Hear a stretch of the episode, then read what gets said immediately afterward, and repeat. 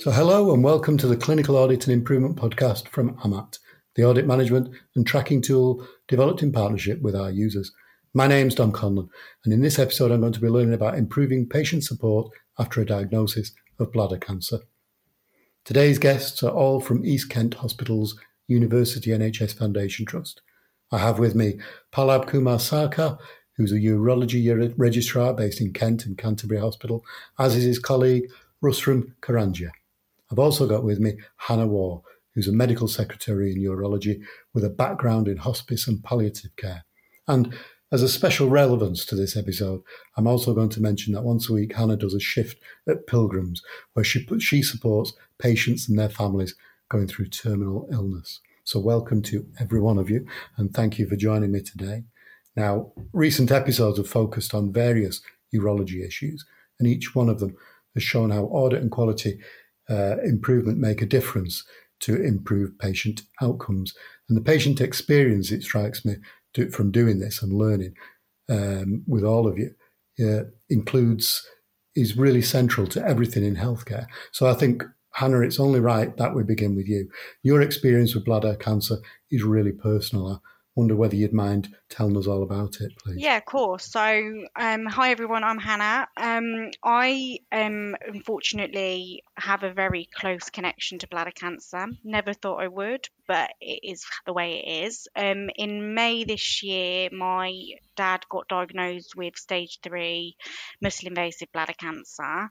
Um, again, like I've said, it, it, it's a really surreal situation because you, you you don't believe what's going on and how it's how it's happening. So just to give a bit of background, my dad basically had two episodes of visible hematuria in his urine. Uh, both after both episodes were after um, having gone for a run and he the first time he had it he didn't really think anything of it. And then when it happened again two days later he thought oh something's not right here. So bless him, he went to the GP, um, got a couple of urine samples done, and they noticed that there was actually a lot of blood that was non-visible in his urine samples. So they sent him on the two-week wait pathway to Bournemouth Hospital, where they both, where both my mum and dad live. They live in Bournemouth, um, so that's their local NHS trust and within two weeks and i'm saying within two weeks because they've just been absolutely excellent they've made sure that you know everything's followed through as it should do. Um, he was given a flexible cystoscopy where um, yeah, he came face to face with the the demon, which is the tumor, and it was six to seven centimeters, with a couple of other tumors that were classed as lesions. I don't think they'd grown quite into tumors yet, but they'd obviously wanted to make sure that they were being monitored as well. So after his flexi, he was basically told that he'd need to have a TURBT um, to have the tumours removed. Um, obviously, we thought once he had that done, that would be the you know the tumor's gone and that could be possibly the end of the process. How wrong we were you know. He had the TURBT and was told that they couldn't actually remove much of the tumor because of how firm it was and it had basically caused quite a lot of damage to the muscle side of his bladder. But it's weird because he never had really any symptoms never had any pain um, and yeah, basically. Sorry, Hannah, just to interject, um, just for our listeners, what is a TURBT? So it is a um, operation to basically go into the bladder to try and remove a sample of the tumour to be able to be sent off for biopsy. Um, I think a lot of people have them done. I'm not sure on the process as such because obviously I'm just talking from my dad's point of view. And the couple of consultants that I work for here at Kent and Canterbury, they don't actually specialise in bladder cancer as such. So it is something that I'm still coming to terms with and learning what, what it's all about, really. Uh, but it is just a procedure to basically look into the bladder to remove a sample of the tumour to basically either cure someone if the tumour's not that big or to basically take a portion of it away to then send off so that they can obviously look at the histology behind what the tumour is. Um, but yeah, so basically the the short answer is that dad was basically on the 4th of May was diagnosed with grade 3 stage 3 muscle invasive bladder cancer um, and was told that he would be starting chemotherapy within a couple of weeks which again that was straight away how it worked. We were given um, the opportunity to basically go into his oncology appointments with him and um, it was all really surreal. I found it very, very upsetting. And I mean, from a medical secretary's perspective, obviously, I'm talking to patients all the time but and from the hospice side of things but when it's your own family member my gosh you don't realize how much it will affect you. And i found it hmm. personally really really difficult. I was very very distraught. I ended up having, having to actually leave the meeting because i just could not compose myself. And i think when my dad's sitting there being told his diagnosis, you don't really want somebody snivelling in the corner, no matter whether they're your daughter or not. So for me, it was about leaving and giving my mum and dad that opportunity to kind of be told the news and then later on the cns like took me into a private room and had that conversation with me. And i've never experienced such brilliant i mean again you don't really ever think you're going to have to experience a conversation about your loved one having cancer but unfortunately it, it probably will happen to all of us at some point in our lifetime. You know one in two people are diagnosed with cancer and that's a scary statistic. Um, but you know for me the, the, the excellent service, the the ability that my dad has just finished chemotherapy, and that's one that's one part of the journey um, ticked off. And now we're going on to him. He's had a PET scan, and they basically said that there's no sign of the cancer metastasizing, so there's no spread for anybody who kind of wants the the medical terminology in this. Um, there's no spread. Um, it has stayed within the bladder as much as it's muscle invasive. Obviously, it's scary, but the, the chemotherapy has obviously kept the cancer from spreading at bay. Um, and the next step is to basically, um, he's got an oncology appointment next week, and then we'll go from there. And I think he's got planned surgery for a cystectomy, which is uh, a bladder removal at the end of September. So, yeah, I mean, it's all very hmm. surreal. It's a huge roller coaster that we're all on. But I think my message to anybody is that you never think you're going to go through it. But at the end of the day, the way the medical world is at the moment and will continue to be, there is so much support out there. And I think, you know, if you reach out and you get the right resources, it, it, it's something that you can come to terms with. I mean, I've had to learn mm. that. So, yeah, that's, that's, that's basically my part of this you know this question really. So, yeah, thank you. No, no, thanks. No, thanks for that, Hannah. Pallab, how common is is bladder cancer in the UK? Hi, uh, hi. I'm, I'm Pallab, one of the urology registrar working in East Kent University Hospital. Uh, yeah, we are actually talking of about one of the most common cancer in the world. It's tenth most common cancer. Um, in the world. And if we take uh, some statistics, if we take every hundred um, thousand population, um, it happens in pretty much every nine person. So it's it's it's quite common and um, it's very easy to get missed. Uh, that's why we should be a bit more proactive. Uh, as Hannah said, in her dad's case, one spot of blood in the urine. Uh, it's good that he went to see the GP, but still there are a lot of a good number of population who sometimes ignore it. Uh, they think it could be it's mainly because i think um, many of our pop- patient population group is from age where many times they feel like they can see odd occasions of blood in the urine uh, and they ignore it. But yes it is it is as i said it's a very common cancer and one of the most common urological cancer and and how treatable is it, Rustam? Do you want to to kind of like talk about that, perhaps?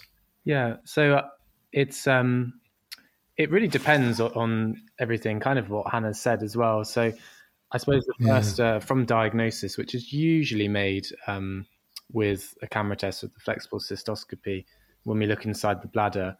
Um, after that, you can sort of gauge how big it is, if it has any components to it that look solid or looks like it's invading deeper inside the bladder. But really, the, the mainstay of treatment will be based on after um, the TURBT, which Hannah was mentioning before, which is um, it stands for transurethral resection of the bladder tumor, and it's a Thanks. it's a procedure where we look inside the bladder with a kind of more rigid metal instrument, which is why patients are asleep. And what you're doing there at that time is you're you're scraping away um, the area that looks abnormal and just making sure it all goes. And what you're also trying to do is just you're trying to stage the tumor, and by that is by that I mean is is it going into the muscle, which is slightly deeper, or is it a more of what we call a superficial um, bladder cancer? And once you have those results in the lab and combined with the imaging that people have, so they usually have a, a CT scan that looks at the upper part of the kidneys as well, then you can make plans about about treating um, the bladder cancer with various different ways. Now, if it's more um, more deeper into the muscle, which is in Hannah's father's experience, you may need more aggressive therapies such as radiotherapy or uh, chemotherapy or even a, cystectomy. But the more superficial ones can be treated um, with chemotherapies inside the bladder or just simply with monitoring with camera tests um, at sequential points along patient's journey. But I think that really the whole point about treatments that we've just heard from Hannah, I think really quite eloquently, is that it's not a bladder cancer is not a one stop clinic. It's not a you see it, you get rid of it, that's it, you forget about it. It is a journey. And that everyone's journey will be slightly different, but it's that ongoing support that patients need going forward, I think, that really impacts upon their journey for treatment of bladder cancer. So that, that's it's interesting that you mentioned that that kind of um, support there, and as Hannah uh, mentioned about her own experience, and having to step out of the room and letting her parents kind of discuss this as well and deal with it in theirs. This is going to, I mean, this is, and I know from personal experience that cancer in uh, my family, that this this this is a disease that absolutely can rock your your your life completely. Um, how how does it affect you? I mean, could you tell us, perhaps, Hannah, about how it's affected you from just from day to day? As I say, you, you, as you said, you your experience with this, you deal with this regularly, but from a personal point of view, it must have affected your life, and also how's it affected uh, your parents? Yeah, I think for me, um, you know, I I thought I was prepared. You know, you always think that you're going to be, you know, prepared in any in any sense because of the nature of what we do and the conversations I have on a daily basis with patients in the NHS and and in the hospice. But actually, when it's your own family, um, I guess it sounds really morbid, but the first thing you think of is is this person going to die? Am I going to lose a loved one? Um, yeah. And it sounds really naive because deep down you know that actually, with the way medicine is nowadays, there's so many treatments out there that can be so effective at prolonging somebody's life. But in that moment, you kind of it kind of flashes before you, and you think, God, life's really short. I mean, my dad's only 61. Um, and he was, you know, it was just after his 61st birthday that he got diagnosed with this. And for someone so fit and healthy, I mean, he's a runner, he eats healthy, he doesn't really mm. drink much, maybe just a couple of glasses of wine at the weekend.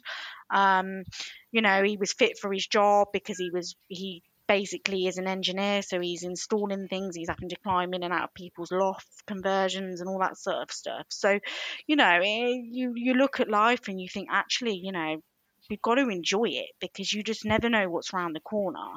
Um, and for me, it rocked me in a way that I never realised it would. I mean, there's days where I I really struggle and I still come to work because, you know, there's no good sitting at home and, you know, kind of drowning your sorrows that way. I actually find it incredibly rewarding coming to work, knowing that I'm talking to people who are probably going through a very similar experience to what my dad is at the moment and actually being able to offer support. I mean, I'll have so many conversations with patients and I'll say, I completely get it.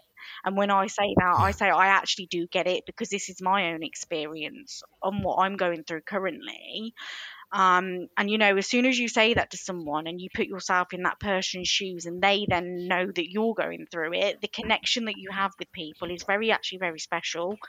Um, yeah. And I think you can offer so much support to people. You know, um, I could, I mean, I've got a background in palliative care with the hospice. I've been working in the hospice environment, volunteering for five, nearly six years. Um, I lost both my grandparents from my, my my dad's side within the hospice environment, and the care and the you know the care not just for the patient but for the family was just incredible. Um, but yeah, I just think it's it's it's a really hard one to describe. I mean, nobody knows what it's truly like for somebody going through it because it's somebody's personal journey, and everybody deals with these things differently. And you find coping mechanisms, you find ways to to come to terms with it in your own time. And there's days where I I really struggle because they don't live near me. They're in Bournemouth. It's a good two and a half, three hours away. So I'm kind of spending my time in Kent and down there with them but the knowing that I've got the care from here as well, the doctors, the consultants, everyone's just been exceptionally understanding and caring, and it has made the experience a lot more easier in that in that respect. So I feel very lucky, as much as it's it's a horrible situation to be in.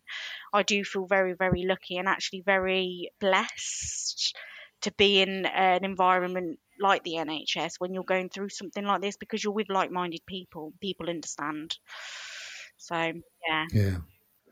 I mean, obviously, you've got a level of empathy there that is is greater than than most of us will have. And I've got um, nurses in my family, but when it comes to the personal, you you turn to them, but they're they're also you know they become patients, they become relatives of patients, and so on. So it does change that kind of thing. But obviously, for the for the wider NHS and and for for your trust in particular, the support system can't just rely on, you know, one uh, one secretary having having gone through the experience or one nurse having gone through the experience or whatever. So, what kind of systems are there to support you? What systems have you been able to draw upon down in Bournemouth that's helped the, all of your, your family? Yeah, so we're part of, um, luckily, you know, the way, you know, things are nowadays with social media.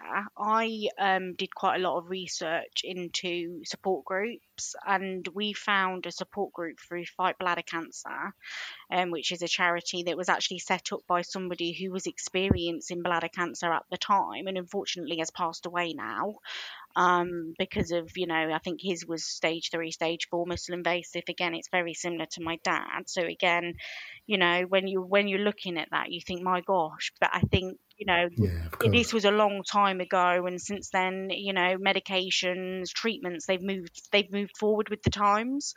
Um, yeah, we're part of a support group where obviously a lot of people are putting posts up daily saying about their own personal journeys, their own experiences. Um, and I found it found that very, very beneficial. And I actually got my dad into it. I mean, it took a while for my dad to come to terms with obviously the news. So he was very, at the time, he was very, you know, just wanted to kind of deal with it in his own way, especially being a man. Men deal with things differently. They're not as open. I'm very open, as you can probably tell. Um, yeah. And I had to kind of bring that openness out of him and say, look, there are so many ways that we can deal with this when you're ready. I mean, I always added when you're ready because you don't want to push somebody. Everybody deals with things differently. Um, and yeah, the support group has been really, really good. He's actually met a guy that lives down in Weymouth who's just about about six weeks, eight weeks ago had a cystectomy himself, and he's also a runner. Um, and he had exactly the same um, diagnosis as my dad. Um, and has actually been given the all clear and will obviously be kept under surveillance. You know, I think it's five years, obviously, and then you're you're basically classed as in remission. Um, I think that's yeah. still the way it works. Um, obviously, you know, you meet people who are going through similar experiences, and until you know somebody else who's going through it, it's so beneficial for the patient because nobody else will understand. You know, you, you can say that you understand, but actually deep down you can only be there to kind of listen to what they feel and what they say. You can't personally think, okay, yeah, I completely get it because you're not the one going through it. So that's been really, really good. And I think things like that are so beneficial, bringing people together, having like a group and a community of people who are going through similar diagnosis. It makes you feel like you're not alone because I think a lot of people yeah. will feel, will feel alone going through it. It's a very scary, traumatic, stressful. You know, it's a stressful time for people, and I think if you know other people going through it, it, it can help to carry you in your darkest moments with it. So yeah, support groups. Um, things like that they're just so beneficial and obviously a lot of them run through charities so it relies on people doing fundraising and i've actually you know, I will will say it now. I've recently just raised over three thousand pounds for bladder cancer by doing runs, I'm doing a um, 26 mile yeah. walk in a couple of weeks with my partner in London overnight. It's the Shine Walk, and we're raising money for bladder cancer again. Um, and I think you know when you hear the stories from the charity saying you've met you this money will enable so much more research, so much more um, ability to get patients seen quicker, the screening times for bladder cancer, and the ability to obviously give people what they need during that really difficult time. I've turned it on its head really and kind of gone, do you know what? The way I'm going to cope with this is by helping other people, but that's just the way I am. I mean, that's why I, I enjoy work. I enjoy coming to work because I'm talking to people and I'm able to yeah. kind of go, do you know what? I get it. I understand. So yeah, for me, charity work's been a real big help during my my experience with it because you just never know when you're going to need the help yourself. We never we never thought we were going to need yeah. it, and we do. So yeah, yeah, anything. Fantastic. Really. Yeah, um, Pallab Rustam, I wonder if you could um, come at it from your your perspective here. I think uh, Hannah raised basically. I think it's really interesting to hear have heard Hannah's story over the last few weeks and months, um, just purely because we see it from such different perspective as clinicians. We we see the patient or see the person, you know, maybe you should say, for a few moments in their journey. And you see them when you give them the diagnosis. You might see them after you've done the original TURBT. You may see them in clinic, but you get such a small snapshot of, of what they're going through. And you often have to remember that, you know, this is their moment of contact with you uh, during their journey. And they really do, they obviously listen to everything you say very intently and hang off your every word. And it's all about the holistic side of number one, you need to be uh, giving the right treatment and the right support and advice for them as well. But also, it's about supporting them in that journey. And um, listening to Hannah's experience in Bournemouth has really, I think, uh, made Pallab and I both think about the support that we offer people here at East Kent because it sounds like an excellent job's been done down there.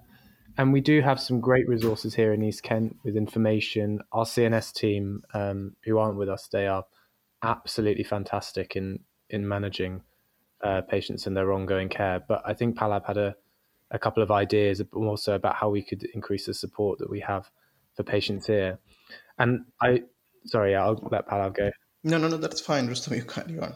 I was, I was just going to say um, one thing I thought that I didn't know about even was the um, Support Bladder Cancer UK that Hannah's um, been using online. And I think those online resources are, are really, really helpful. But just getting people together for their, you know, to see someone else who's going through the same thing that they are, and also probably talk about some of the things that they don't want to talk about with us or they might find embarrassing or all those other things is just uh, probably extremely helpful. And you know, many people deal with it in terms of families and relatives in different ways. And Hannah's been a real go-getter when she's not laughing shrilly in the office. Mm. then uh, you know she's out and about um, raising money and doing so many different things, and that's that's her way of coping. And you know that's it's really amazing. But I'll, I'll, hand over to Pallab, who's had a couple of thoughts about what else we can. Do. Fantastic, thanks. Thanks, Rustam. Uh, to continue with what my colleague said, um, yeah, I actually didn't know about this uh, online support group. I just came to know about this support group when we are uh, talking about these um, um, these podcasts. So, uh, regarding obviously Facebook support group or online support group, uh, if we can carry on or if we come to uh, organizational support group in our trust, uh, we got excellent CNS team because what I think or what I see for a patient when he comes to us uh, in a room, we have a discussion. I believe their journey actually starts the moment they leave their consultation room, not when they come into the consultation room because when they come to our room they have lot of expectation anxiety they don't exactly know. And obviously i believe it's a human nature. They will always think something good will probably come up. It may not be the c word or cancer. But by the time they come to room and we show them uh, or we ex- break the news like yes you have most likely got cancer. Uh, i believe that's where their journey starts as a patient. Um, and we we do not spend that much time with them. Most of the time we are also stressed. We get 20 minutes 25 minutes time. And in this time period we see them examine them break the news give the plan and pretty much that's it. And after that this patient may not see the same doctor again. The way nhs set up he may not see the same doctor again. Um, and in this small span of time period we have to keep ourselves composed we have to be sympathetic we have to be empathetic. And we also have to be a clinician. And doing all this stuff sometimes it's very easy to forget or not realize that uh, this person sitting in front of me is not a patient only he is a human too so Yeah. by the time he leaves the room, obviously, I am sure many of the patients, their whole world is probably shattered because they just came to know that they got cancer depending on the degree of severity. I'm sure even if we say like we don't know how long you're going to live or whether it is curative or not possible, they pretty much pictured their whole life in front of them. Uh, their personal life, family, children, friends, social circle. I'm sure all this comes as a flashback in front of them, and then they go home. So that's where uh, that's where I believe we still need to improve. There are a lot of stops or resources available in paper or uh, in system, but in many times they don't translate into practical scenario regarding their emotional well-being social well-being. So in our hospital i believe uh, and i'm uh, i can certify that we have got excellent cns who are actually specialist nurses. They usually try to fill the gap between the physician or urologist and the patient. Um, they also have their clinical knowledge and they mix it up with their personal touch and that i believe would be really helpful.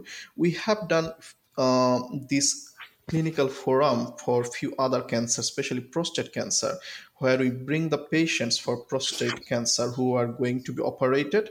Um, and we bring all the patients together. One of our specialist nurses sit there.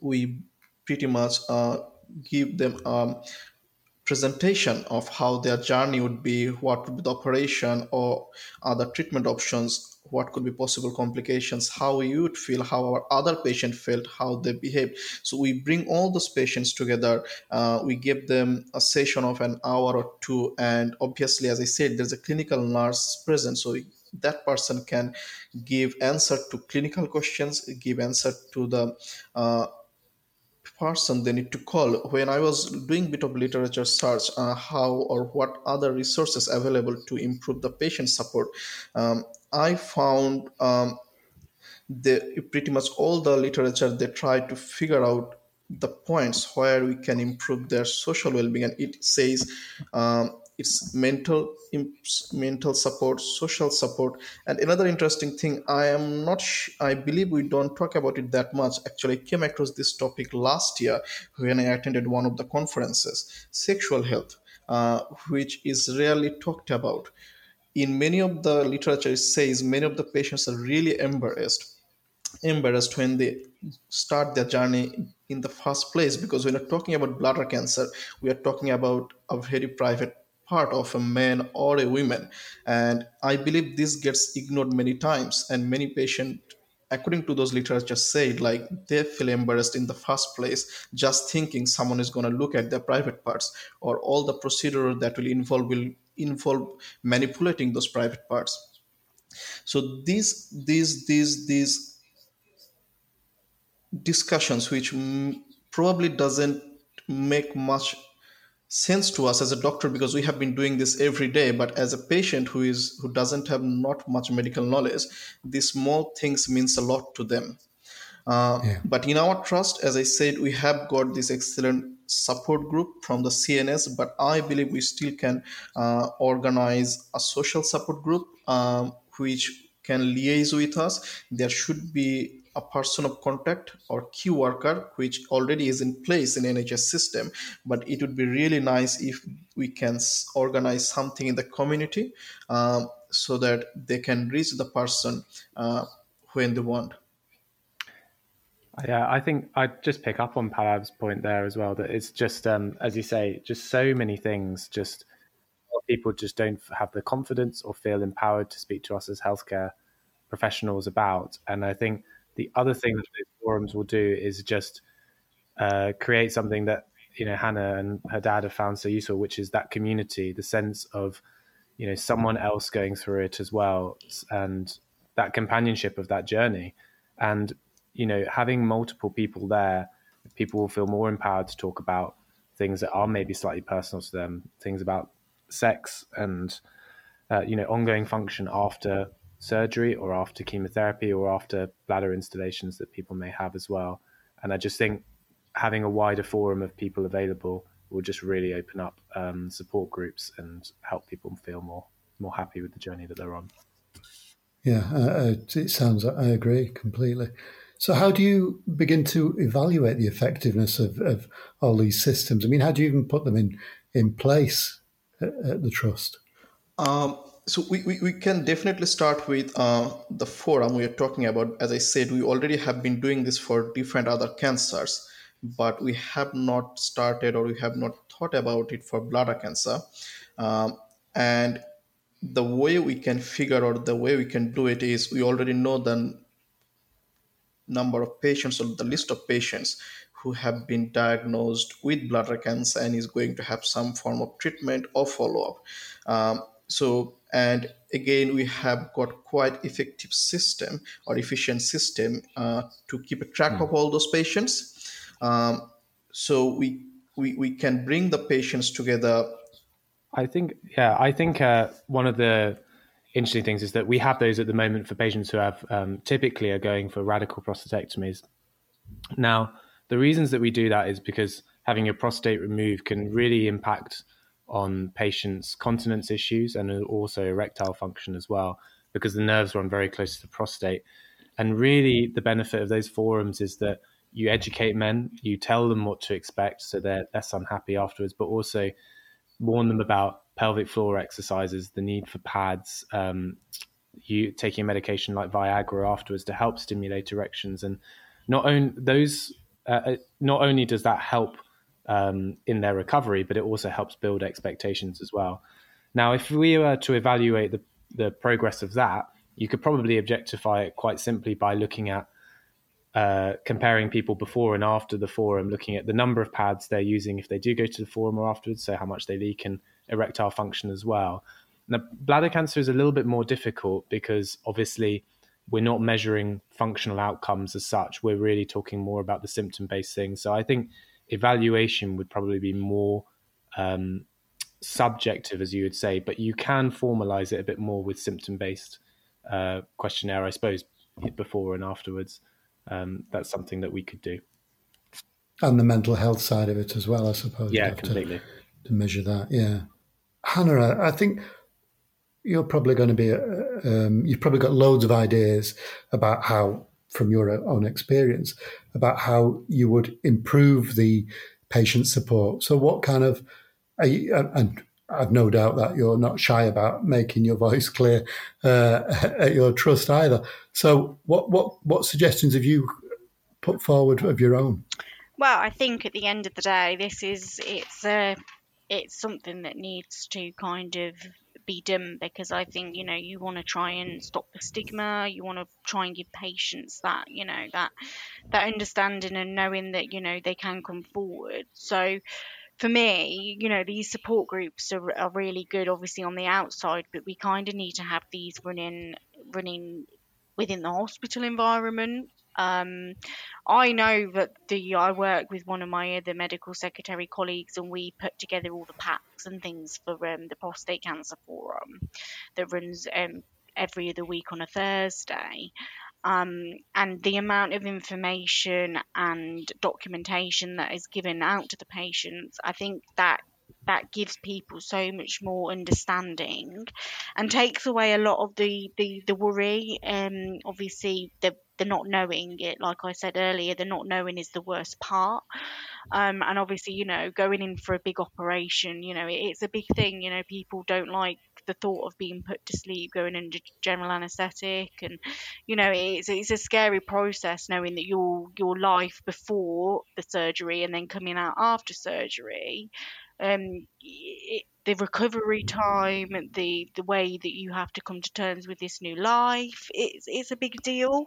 Um, so these support groups and these forums that um, are already running for other, you know, for other cancers in the hospital, I think are very very beneficial, and I think bladder cancer is takes up a huge percentage of all urological cancers alongside obviously your kidney cancers your your prostate cancers and things there's so much more research into those and i think bladder cancer needs the same amount of resources and input um, so yeah, maybe a forum that runs um, alongside the prostate forum. Maybe every week that the prostate forum isn't running, there's one that's for the bladder cancer patients. Um, that offers understanding of chemotherapy, radiotherapy, even you know for, for the cancer patients that have got like the grade three, grade four, you know, going going into the deeper the deeper element of bladder cancer. I think you know that there should be a group that runs that goes through all of the procedures that can be offered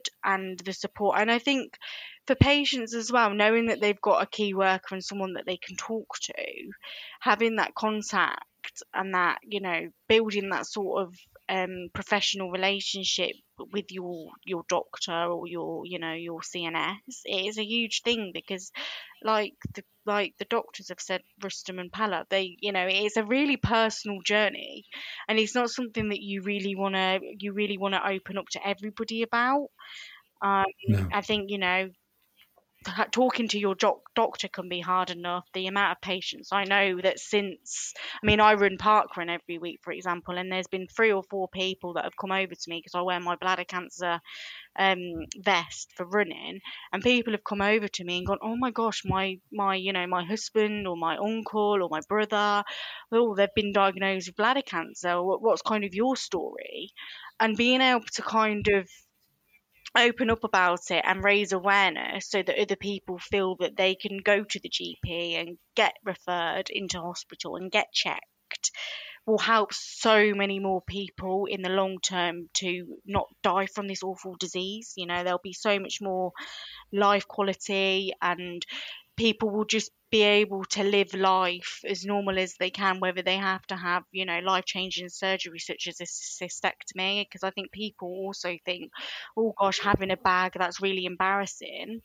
But actually, you know, it, it, it's a new way of life, but it's incredible that there is that option because I think my dad's my dad's um, take on it is that basically what's better to have a bag than to lose your life. Like he keeps saying to me, "Oh, I'll have this bag, yeah. and it will be like my bag for life."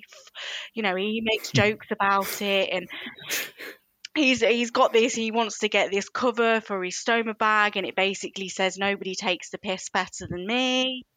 it, it's really funny, and I think you know that's his way of dealing with it. And I think there's so many options out there, and if people were able to sit in a room and have that discussion with a, um, a cancer nurse specialist and you know have that opportunity to open up and speak about any concerns and questions they've got it would just make life so much easier for a community of bladder cancer patients and talking about things is so important. I mean, like I, I, can just imagine you with with the vest being a beacon for other people. It gives permission for other people to say, I, "Somebody I can talk to about this, uh, somebody I can approach because it's out in the open." Definitely, and definitely. That's yeah, absolutely. Yeah, and I uh, think. Um, sorry for interruption. Um, oh, sorry, uh, yeah. Obviously, when a patient get diagnosed and gets treatment, they know that they have to go through all these.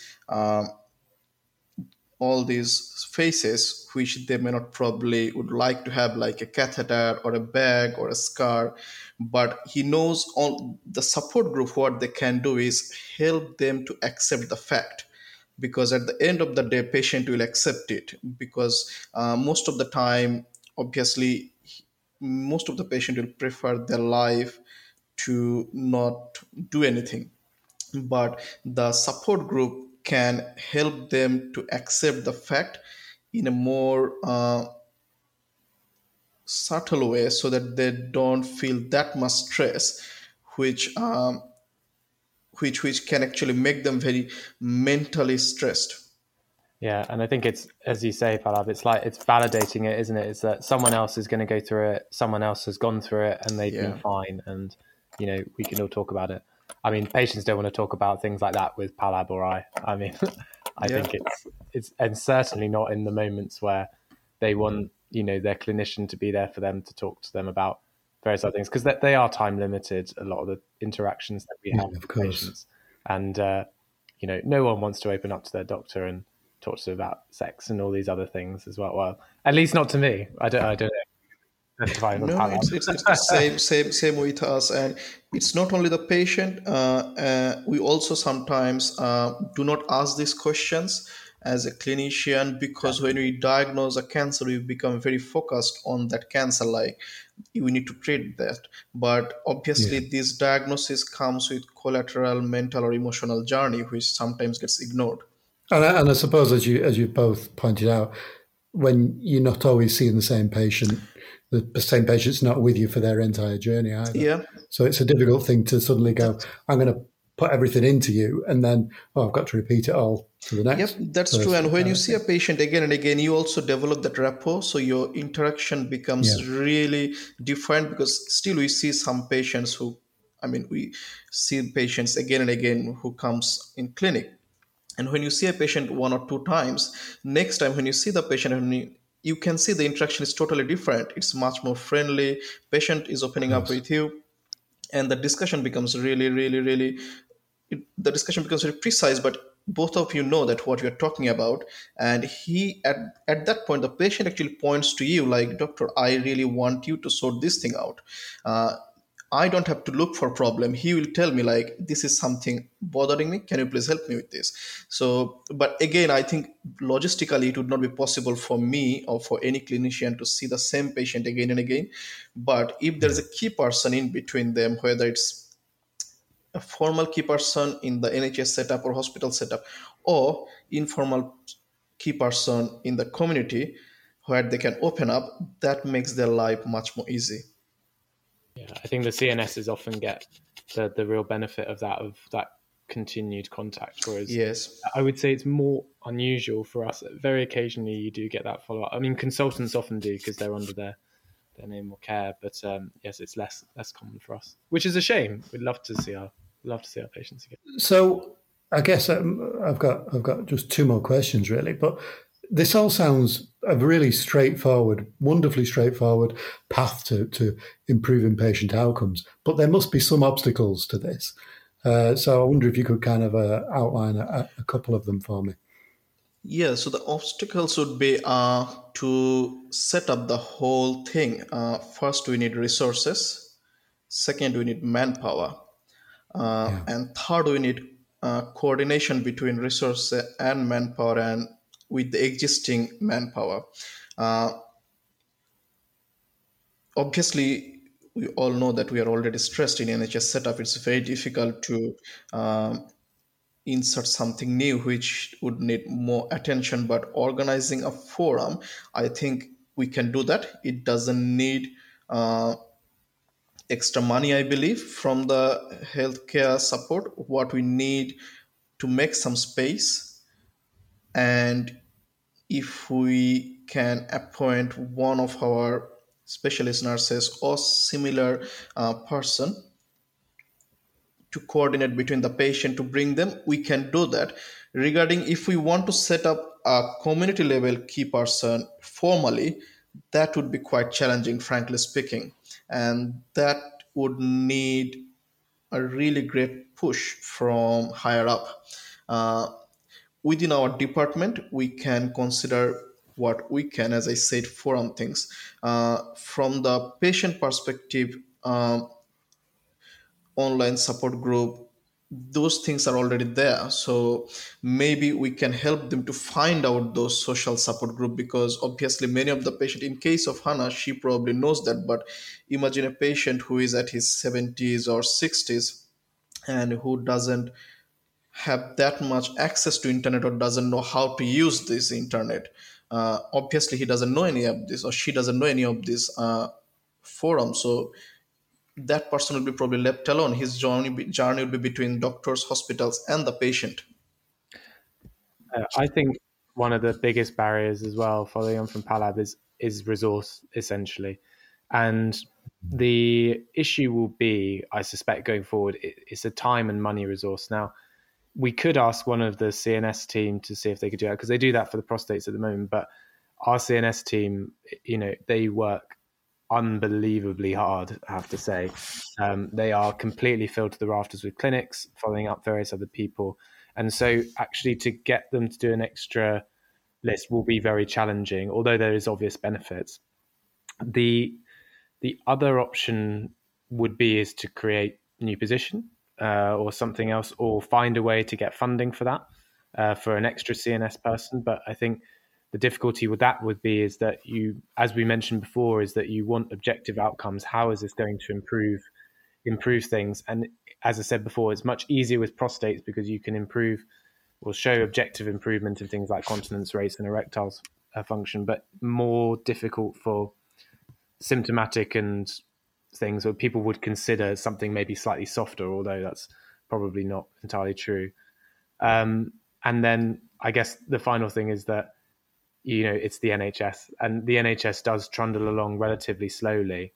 Um, we do have lots of good ideas, and they do take a lot of traction to get off the ground. But I mean, as with all things in the NHS, fundamentally it is just a resource uh, resource issue a lot of the time. Um, so we'll have to make the uh, the business case for it, I suppose, and, and take things from there. I think as well, just quickly, I think as well, what would really help in these sorts of forums is having somebody who um, can offer a personal view on it. So, like if, mm-hmm. for example, there was somebody like myself, obviously, you know, my job is very busy. I am very, you know, I work for two really, you know, I work for Milan Thomas, who's a kidney kidney surgeon, and he is the only kidney surgeon in our department. And I also work for Pejman Karandish, who does all the andrology side of urology, which is your, your erectile dysfunction and um, patients who are struggling with fertility issues due to obviously you know problems with the erectile dysfunction area side, side of things um, but i think i'd be happy to even offer my own services in a way to kind of sit there and talk to these people and to kind of maybe have people that come in and actually offer their own experiences with it. Because I think that would really really help. But again it's having the time and the the resourcing to be able to do it. Yeah. I mean you've kind of you've all kind of I think uh, already answered this, but I usually end with uh, uh, if you could make one change, what would it be? Um, so let's let's let's go through. Uh, Pallab, would, if you could make one change, what what would it be? Uh, I, I I would try to make the um, forum official. I would really try to do that. Yeah, Rustam. I think uh, if we're the forum would be fantastic. I think I would like an extra slot in between patients having or just an extra 10 minutes maybe for flexible mm. after flexible cystoscopy to to speak to patients and talk to them about everything that's going forward or after their diagnosis i just think that extra time just to talk to people would be great but it essentially comes down to the same thing more resources and time to get that off yeah. the ground of course. And hannah? Again, you know, having gone through it in a personal, um, in a personal stance, I think you know, being able to offer my my personal you know, understanding towards other people. I mean, obviously, I speak to a lot of patients every day, and I do my very best to make every person's journey from a medical secretary side of things as easy as it can be. Um, I do struggle with the sense of, you know, there isn't always enough time in the day to give yourself to every single patient. But I think, you know, again, like Pallab, if we can get this forum lifted and going forward can have something running so that people can have that support and that understanding i think it would just make you know the bladder cancer world within the nhs so much more beneficial and give people that that that support. Well i've no doubt between the three of you that you've got the determination and the, and the and the will to do it so it'll i can see it being a success. Thanks very much for today. It's been absolutely wonderful and uh, and emotional as well, uh, to be honest. Uh, that's all we've got time for. I'm going to let you all go now. Uh, and it's been it's been fantastic. But if anybody is listening out here who wants to join me on a future episode, then you can email podcast at amat.co.uk. Uh, it's a platform for absolutely anybody involved uh, to come and talk to me about the things that interest you and challenge you and how to, to lead to, to better patient outcomes. So please subscribe and share wherever you can.